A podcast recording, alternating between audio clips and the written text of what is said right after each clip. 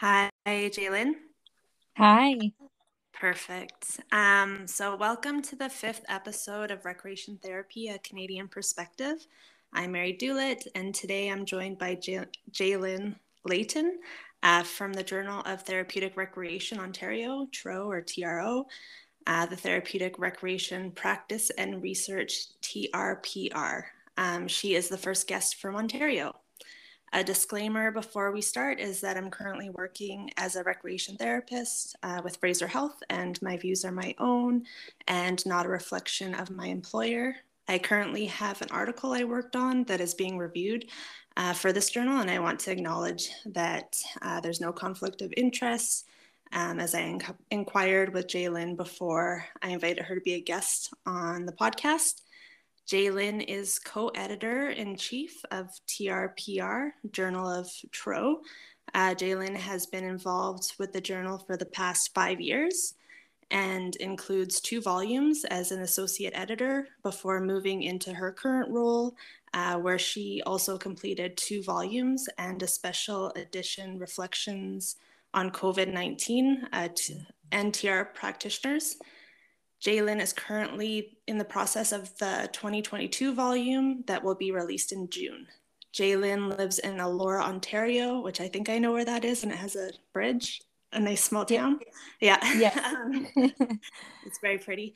Um, and works at the University of Waterloo um, as a sessional instructor, uh, where she is also a PhD candidate um, in the Department of Recreation and Leisure Studies. Jalen completed her BA in therapeutic recreation with a minor in psychology in 2016 and completed her master's in the Department of Recreation and Leisure Studies in 2018.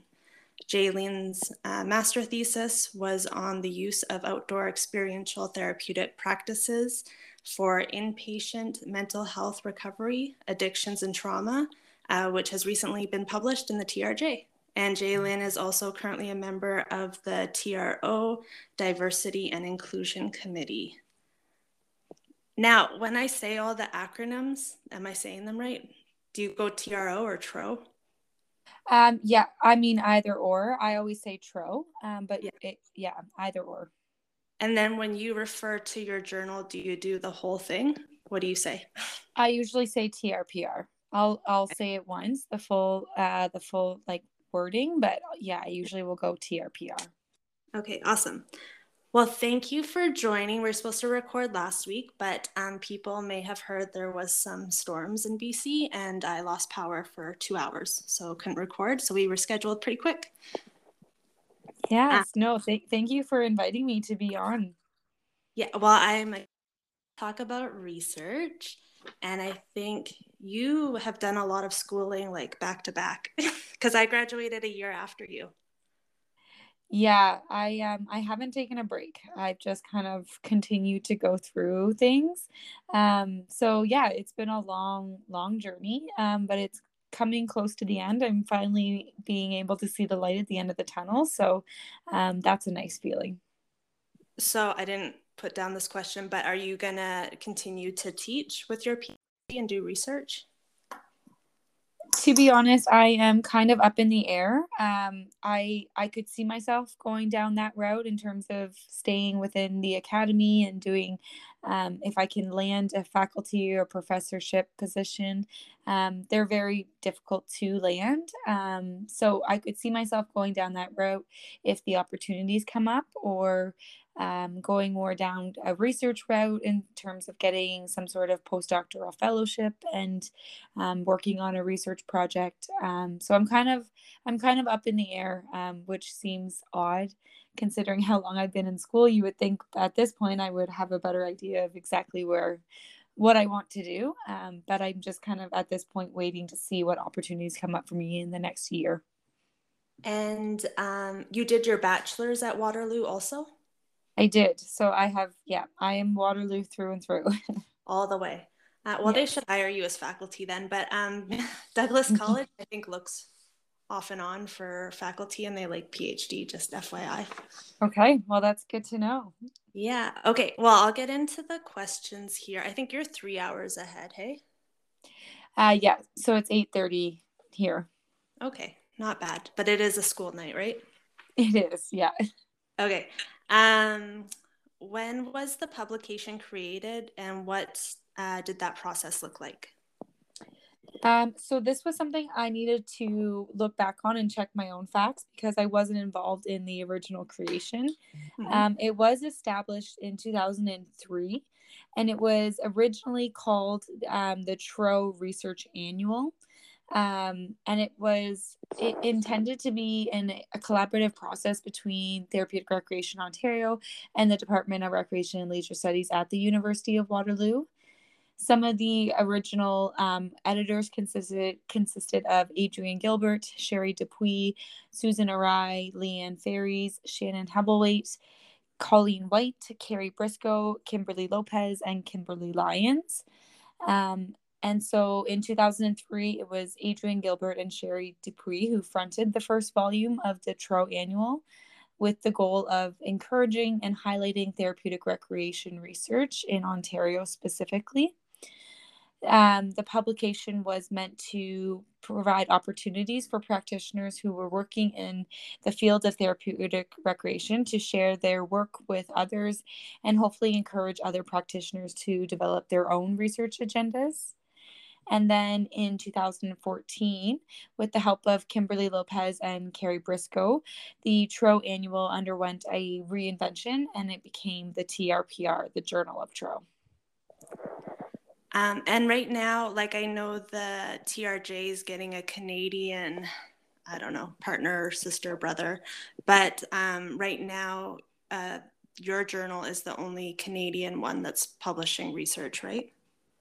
As far as I know, um, yeah, we, we uh, like I said, we're directly connected to TRO. Um, but as far as I know, we are we are the only journal in Ontario or Canada that kind of is therapeutic recreation specific. Yeah, I feel like that's the case. Um, can you speak about your role in the journal and how you started, and maybe a bit about the other staff, or staff or volunteers that are involved? Yeah, so um, we I started in 2018, and I served as the as an associate editor, which meant I was a reviewer, um, for volume 13. And then in 2020, um, I started as the editor in chief, which I've done for volume 14 in 2020, volume 15, which was printed in 2021. Um, as well in 2020, I had the idea of uh, putting out a special edition of TRPR that specifically looked at uh, COVID 19 reflections and how um, practitioners working on the front lines were uh, managing the different challenges that were coming up in light of the COVID 19 pandemic. And then into uh, 2021, I was joined by a good friend and a colleague of mine, Alexine Sirota, who is now the co editor in chief for um, the 2021 volume 15 and the coming 2022 volume 16, which is currently in progress. So I originally uh, kind of started on this team um, because my supervisor at the University of Waterloo, Dr. Kimberly Lopez, is the journal advisor. Um, so she was one of the ones that had a hand in the reinvention of it becoming the TRPR. Um, so I originally started uh, my time volunteering with it as an associate editor. And then when the opportunity came up, I decided to take on the editor in chief role. Um, and since then, we usually recruit um, associate editors for each volume. We've had a couple associate editors that have stayed with us for a few volumes now.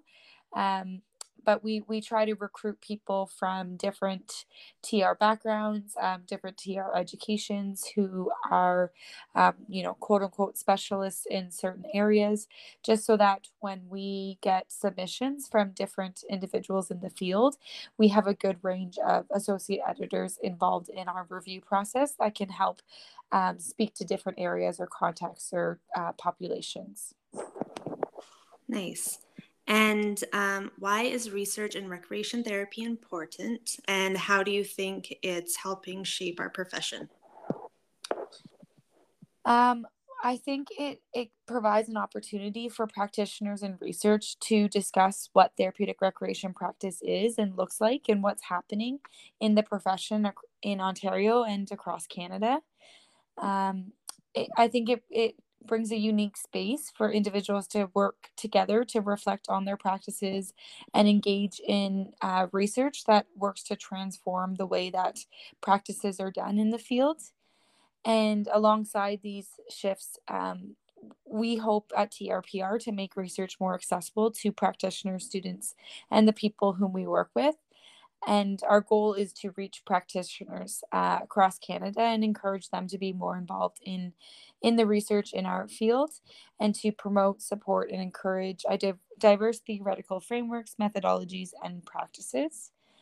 And I think this is important um, for us, especially the accessibility piece with practitioners, as we feel it's really important to kind of um, begin to build better connections or better bridges between academia and uh, TR practice, what's happening in the field. Um, something that I've seen a lot in my own experience, and this is just something I say again from my own experience, is that there's just being a little bit of a disconnect between what's happening in the classroom and what's happening in the field. And so, a journal like this, making it accessible to practitioners who are um, working on the front line, working day to day, um, invested in this type of work, to have an outlet to share what they're doing or to listen or read about what others are doing um, to see what works for them and what doesn't. Yeah, when I was in Saskatchewan, we had a quarterly journal club that was really good. Um, that we kind of went over different research, and I think also um, having research available to show your colleagues. Um, and there's so much more people doing research. I don't know, you probably wouldn't have attended the ATRA, like the Alberta Therapeutic Recreation AGM, but I was at mm-hmm. it last week, and two faculty from the University of Lethbridge, was it two, three, um, spoke about uh, research and just gave a really good overview of sort of their process. Um, yeah, and it's kind of exciting, you know, um, like it's not so difficult, but it can be overwhelming to think about doing it. Oh, completely. And that's something we do a lot of work with with people that are interested in possibly submitting to TRPR is kind of identifying the barriers and then working through it. So we usually um, will run a, a workshop or um, present at the TRO conference, the annual TRO conference as well, mm-hmm. on topics such as that, because I think it's just like like you said it it can be a very daunting and scary kind of task but it is something that's important uh, we feel to build um, resources and capacity um, and knowledge and, and collaboration to inform practice and research and education and advocacy for for therapeutic recreation. And it's overwhelming but it's also like systematic. So you can just do it in steps and you can always come back to it. Um, yeah, I know you guys have been super helpful with me, even with the submission part. And then, um, yeah, like our research took us two years to get it ready for publication. So you can definitely always put it down and come back to it. Yeah, for sure. And I mean, we we encourage practitioners to, um, by the end of the review process, to have like high quality innovative papers that mm-hmm. share their tr knowledge um, and so our associate editors are are really here to help that process and to make every manuscript as best as it can be so providing that feedback that's um, very constructive and um, allows room for uh, improvement and room for growth for the people that are choosing to submit. Um, so it's just something that's really important to us. Yeah, that's a nice approach. Um, so, how often annually is the journal published? It kind of sounds like it's once a year. And approximately yeah. how many articles per publication? Yeah, so we do, we submit, uh, or sorry, we have one volume annually. It is usually completed by May of every year. Um, that TRO um, holds their annual conference in May or June of every year. And so our goal is always to have the journal, um, the next volume ready for that conference. So we'll often kind of advertise it at the conference or bring hard copies to the conference um, for people to purchase if they'd like. Um, and like I said, we we will usually do a um, some sort of presentation at the TRO conference. So we, we often like to have the journal kind of ready to go for that um, time so that we can advertise it in terms of the articles per submission, um, it it ranges every year. Uh, it I feel like it depends what's kind of going on in the world, um, and what capacity people have to be um, engaging in research and writing, um, and putting time aside. So, for example, during the COVID pandemic, we saw kind of submission go down, um, which we completely understood and kind of foresaw coming. Um, just knowing that people didn't have that extra capacity outside of their job and their day to day stresses while managing um, their their work on well in a pandemic. Um, but we we like to see anywhere from six to ten is usually our somewhere in there is usually our our submissions. Yeah, I'm not sure if you were at the Waterloo conference in 2016, but I was there. And I definitely remember going to the table. Like there's always a Tro journal table.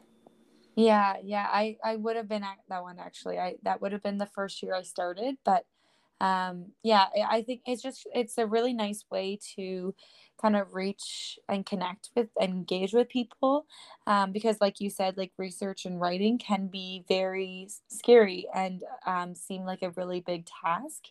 Um, and so it's it's nice to have those kind of more um, you know informal conversations with practitioners and and getting them thinking about what their research or what their writing could look like. So we often find the TRO conference is a huge piece for us to uh, really connect with people and um, encourage them to think about uh, research and writing. Yeah, nice. Um, are you guys able to do your AGM or is it virtual like most other provinces?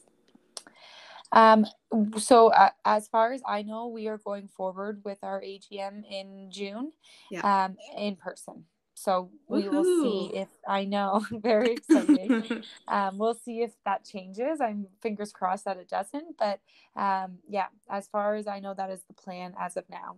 Nice.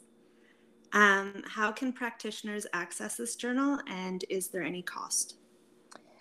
Yeah, so it is free to TRO members, um, which I know for this podcast specifically and, and the audience um, is not that useful. Um, to purchase a hard copy, it's $15 and you can purchase it on the TRO website and then it will just be shipped to you.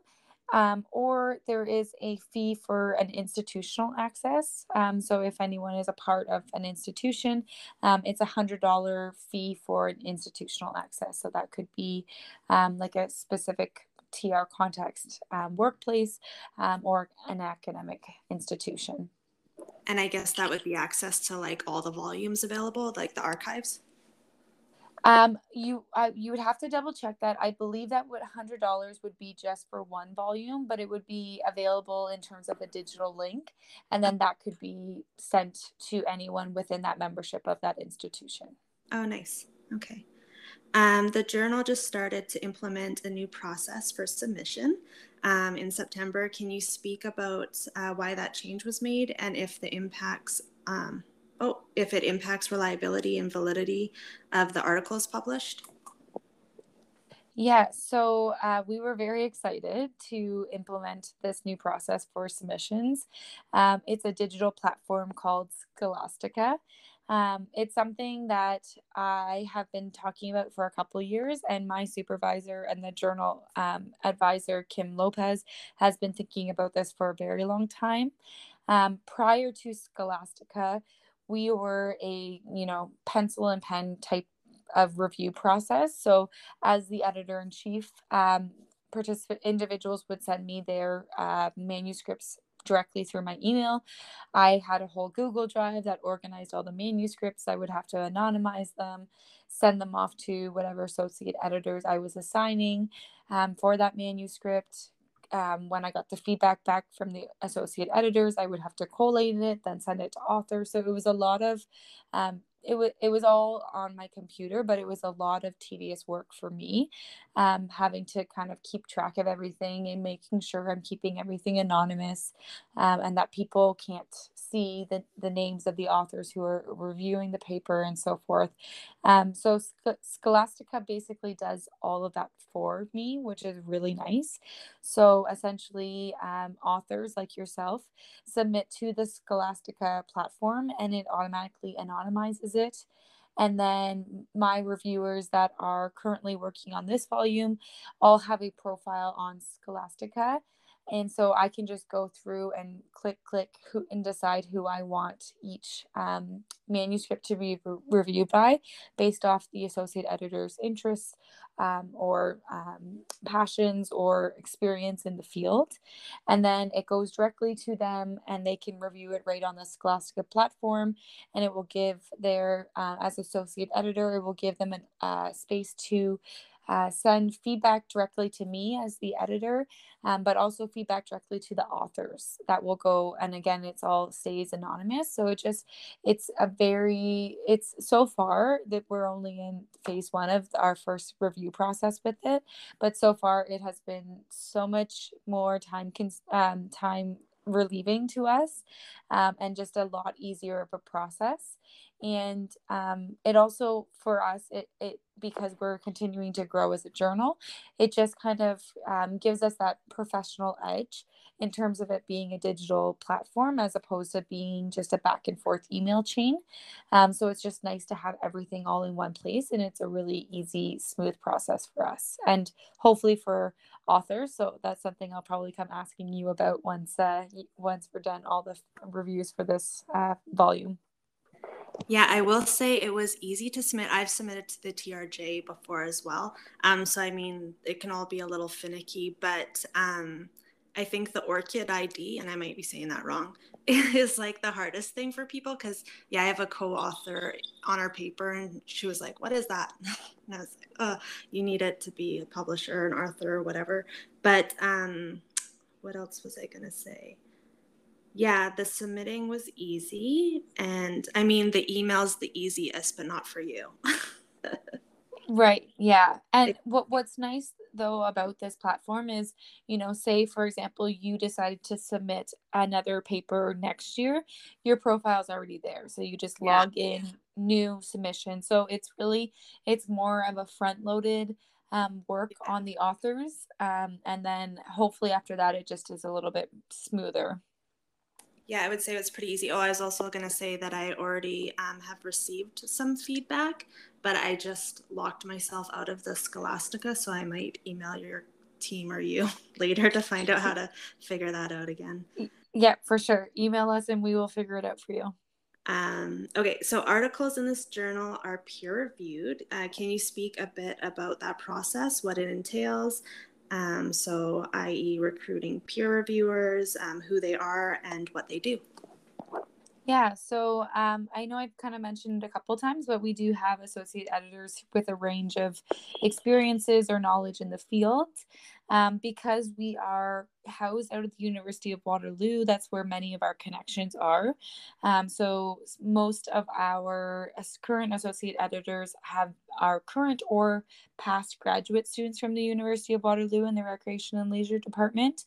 Um, currently we have three current graduate students and two um, past graduate students have, that have now moved into the field of practice and still wanted to stay involved with this process. Um, so in terms of the review process, we go through two phases.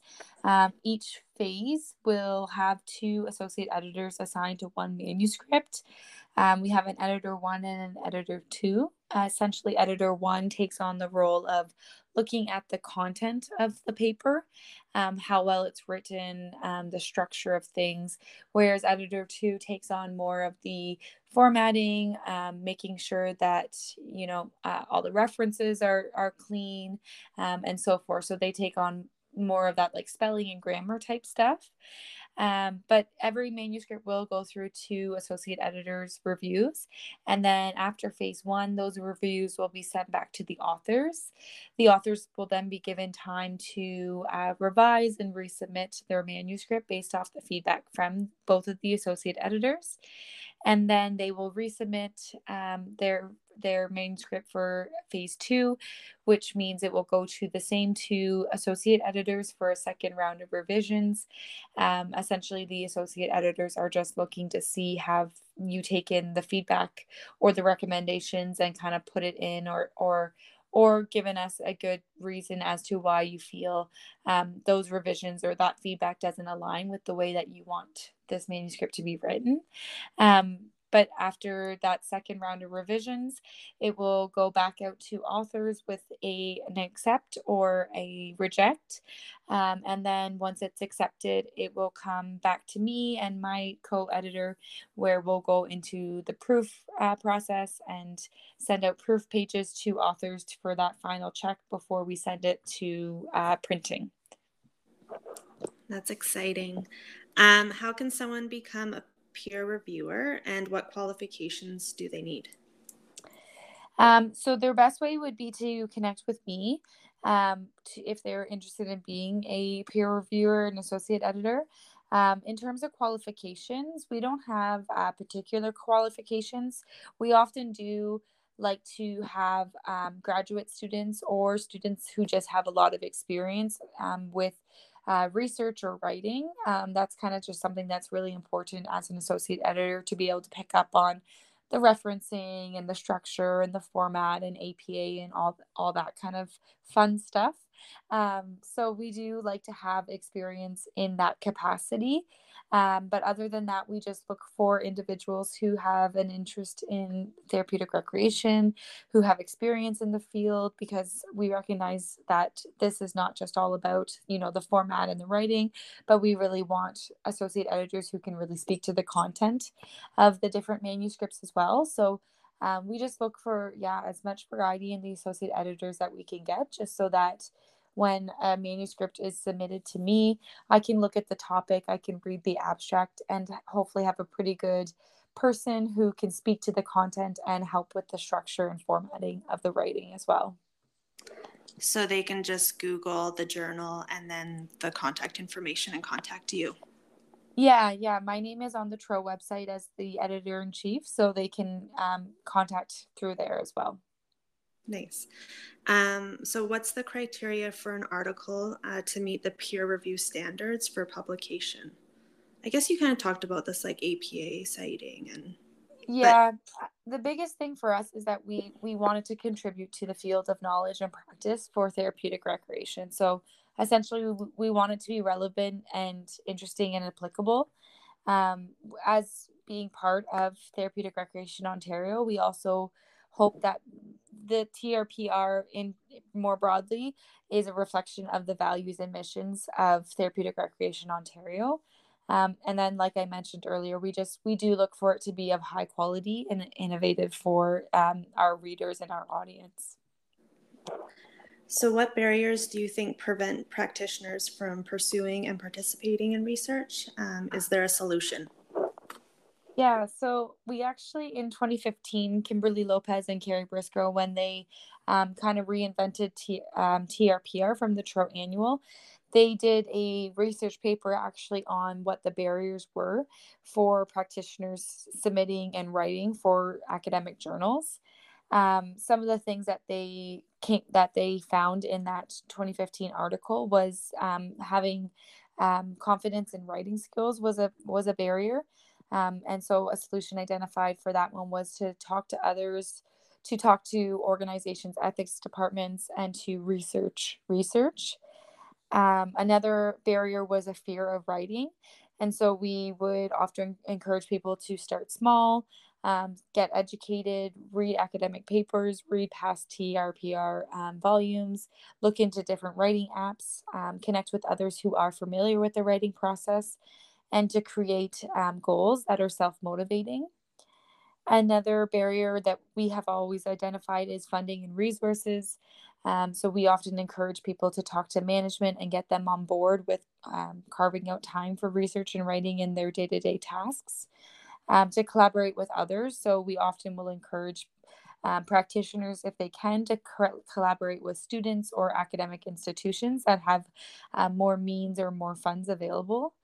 Um, and to create a timeline is often helpful. In terms of another barrier often is time which is one of the hardest ones i recognize.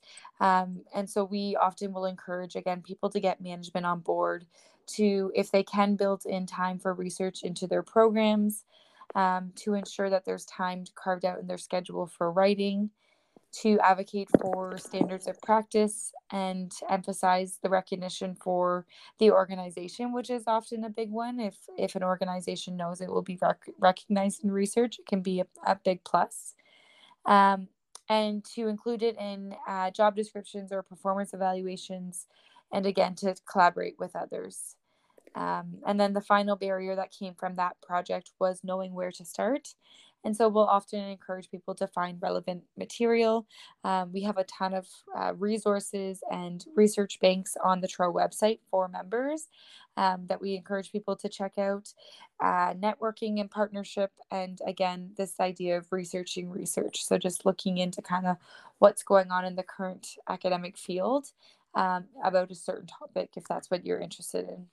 Mm-hmm. And I think grants is something that people don't pursue a lot. I know, um, so this is the second research um, article that I've worked on. And yeah, I have not even looked into grants, but Tristan Hopper, Dr. Tristan Hopper, who I worked on this article with, he um, applies for grants.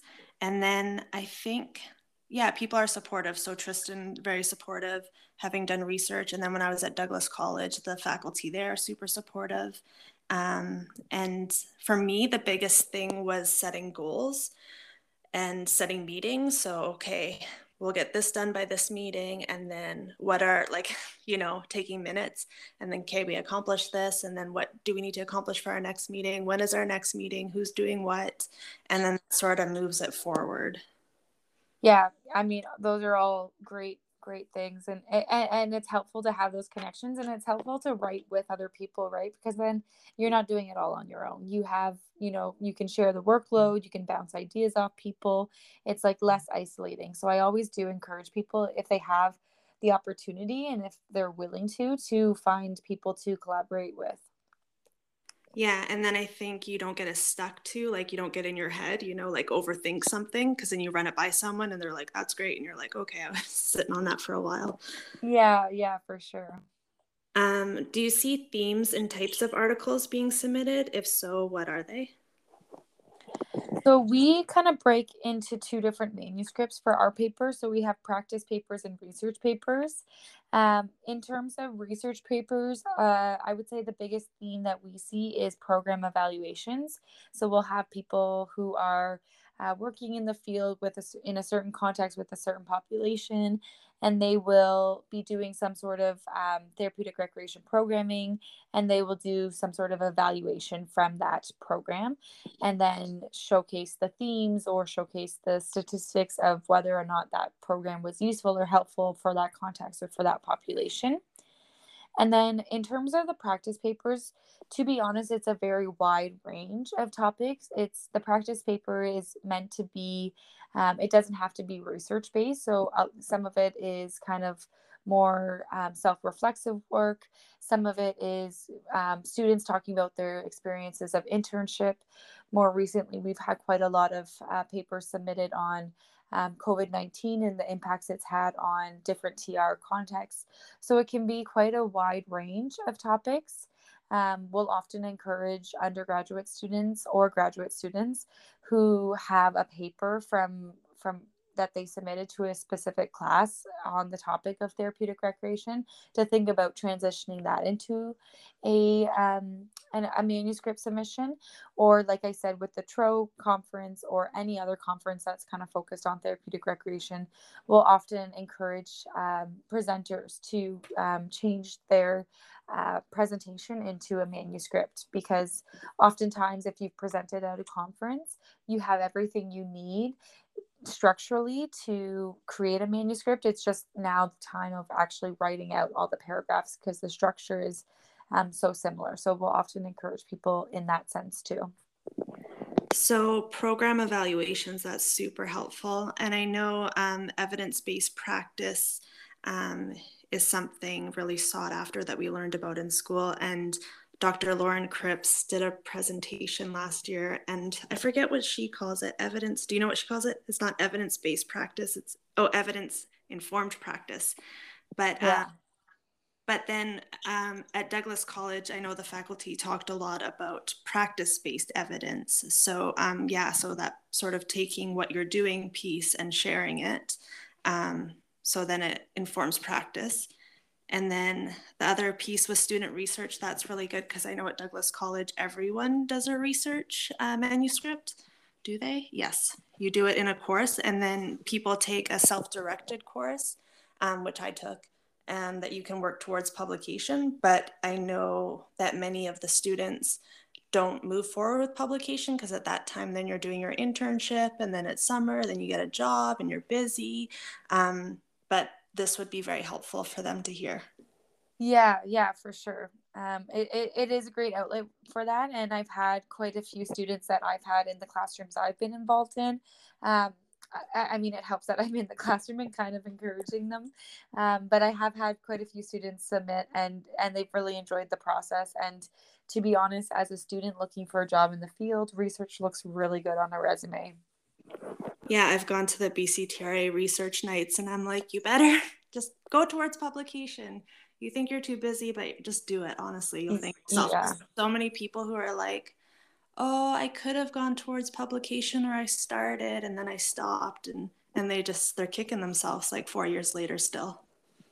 Yeah, for sure. I mean, I, I don't discount the time, energy, and capacity it takes to get a manuscript ready for submission. Like it, there is a lot of time and effort that's involved, but it is it is a huge learning process. Every every manuscript I've ever had published, it's just it's been a learning grow growth over the course of submitting. So it there's there's pros and cons obviously but it's like you said it, it is something that a lot of workplaces look for that you can kind of read and conceptualize and write um, in research or academic terms um, for that reason. So it, it can be really helpful.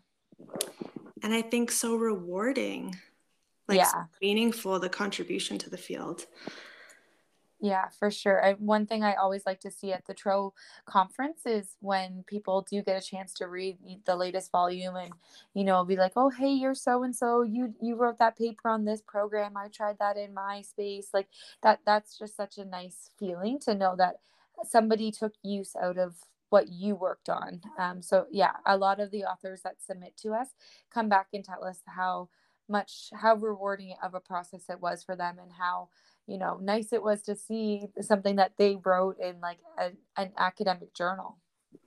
And i think people once you start being involved in research and writing it and reading it that there's certain um, researchers that you kind of align with their values and their work. So for me like dr colleen hood um, anything she writes i'm very interested in or um, Dr. Colleen, lots of Colleens, Dr. Colleen Reid, um, her work um, kind of inspired my work.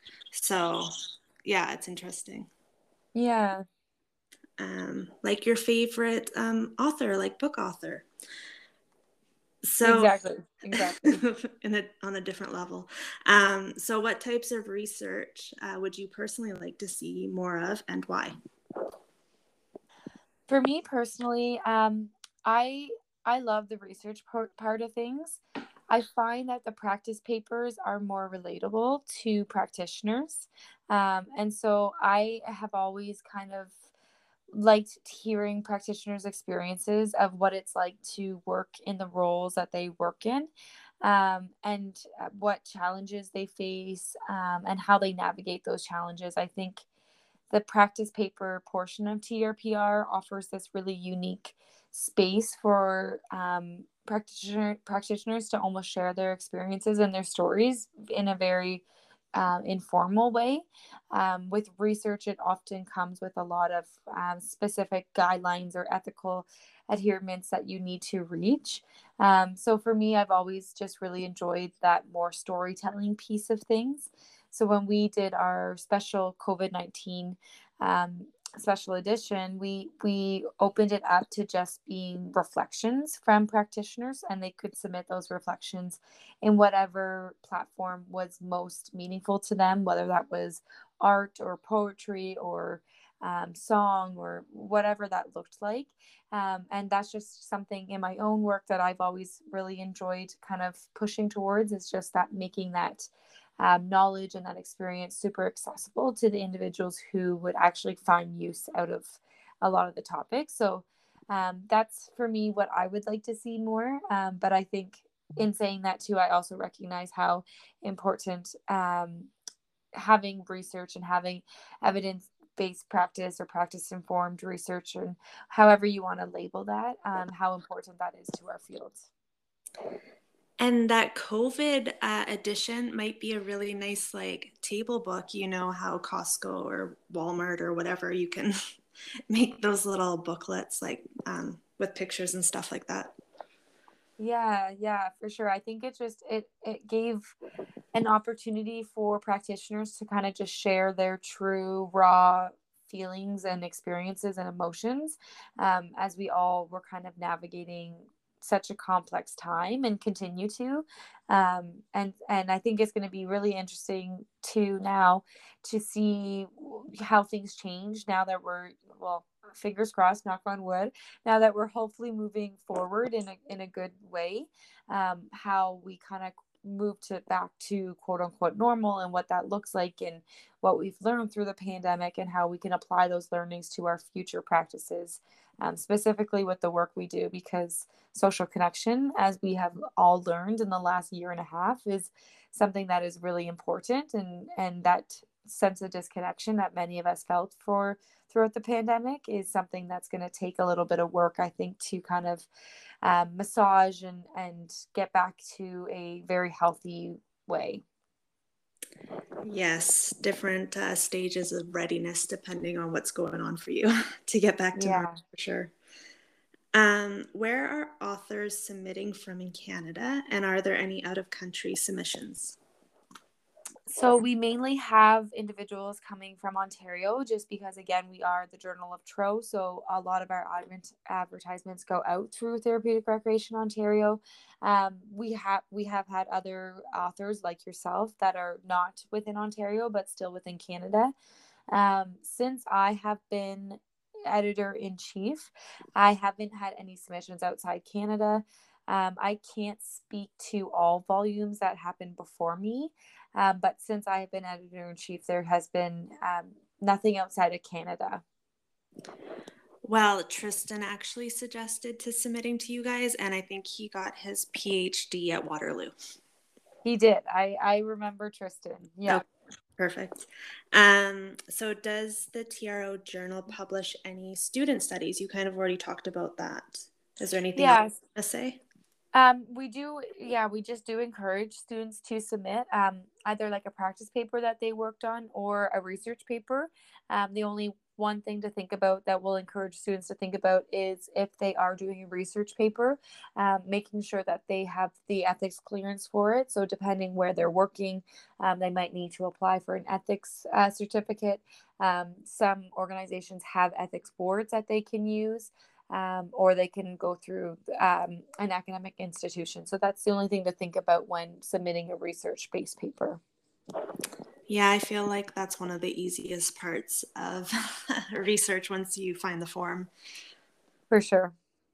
Um, how does your provincial association TRO and the National Association CTRA support the journal? Um, so TRO is our partner. Um, they they have always um, supported us and and provided us a platform and a bridge to kind of do what we do. Um, so we align very much with what um, TRO aligns with, and we also have this a goal of uniting and advancing therapeutic recreation uh, profession by providing guidance and support for um, TRO members and other therapeutic recreation practitioners that work in the field. Um, through TRO, we do a lot of networking opportunities and educational events. Um, we tr- we try to help provide resources that help TR practitioners develop quality services and advocate to advance the profession um, in efforts to protect the rights of individuals across diverse delivery settings throughout the province. And so, um, in line with TRO's vision of uh, having TR for all and their mission of leading the TR profession through growth, advocacy, and innovation, um, TRPR we feel is another avenue to deliver those those important things to our field, um, so we can continue to grow together. Awesome. And this is the last question. We're we're already here. Amazing. but this is so good. I I've really enjoyed all the information and the insight. Yeah, no, I, I, it's been it's so nice to talk about these things and to kind of share this more widely. Um, because like I said, it, I mean, it would just be great to have more and more diverse and um, different experiences from across Canada to be involved in TRPR. Mm-hmm and yeah, hopefully people listen to this podcast and then reach out. I would have done it sooner. I just had an obligation with BCTRA and then Alberta Therapeutic Recreation Association, but um, I know we've had this planned for a couple weeks now. Yeah, yeah. Um, where do you see the profession in 10 years and what role does the TRO journal play in that progression? Um, I see TR as um, continuing to create space of inclusivity um, for um, space for care, um, caring for all bodies, um, and and just being on opportunity to engage in meaningful pursuits, whatever that looks like for individuals. Um, I also see TR as just being a space to be able to connect with and to engage with um, individuals from all walks of life. Um, and then in terms of TRO um, and TRPR, I think the biggest thing I see that we have in that progression is just to have more advocacy for what TR practitioners do every day. I think there um, is a bit of a misunderstanding or disconnect between um, what the role is of TR on the front line um, in different spaces, and and so I think having more advocacy about what we do um, and why it's important and meaningful to the care and well-being of all bodies is just something that I hope TRPR can continue to offer um, practitioners that are working in the field so that they can feel that you know their work is meaningful and they're not alone and um, that there's spaces for them to kind of share their experiences and hear what other people are doing as well. Do you guys have anything on the CTRA website, like under resources? Like, would you ever do a partnership, um, some sort of deal for CTRA members to access the articles? I'm not 100% sure, to be honest. Everything in that sense would go through Therapeutic Recreation Ontario. Um, so they would have to probably connect with the executive director through TRO um, to see um, how that works out. Okay. Well, uh, Tristan and I are actually presenting um, at a webinar in January for the TRO. Oh, awesome. Yeah. So, um, is there anything else you would like to share that we didn't cover today? Um, I don't think so. In terms of TRPR, I just, um, yeah, it's it's great to just connect with other people and to share this. And um, I always, I always love. I mean, TR is very close to my heart, so I always just love um, having people that are interested in research and writing, but also just interested in the TR profession.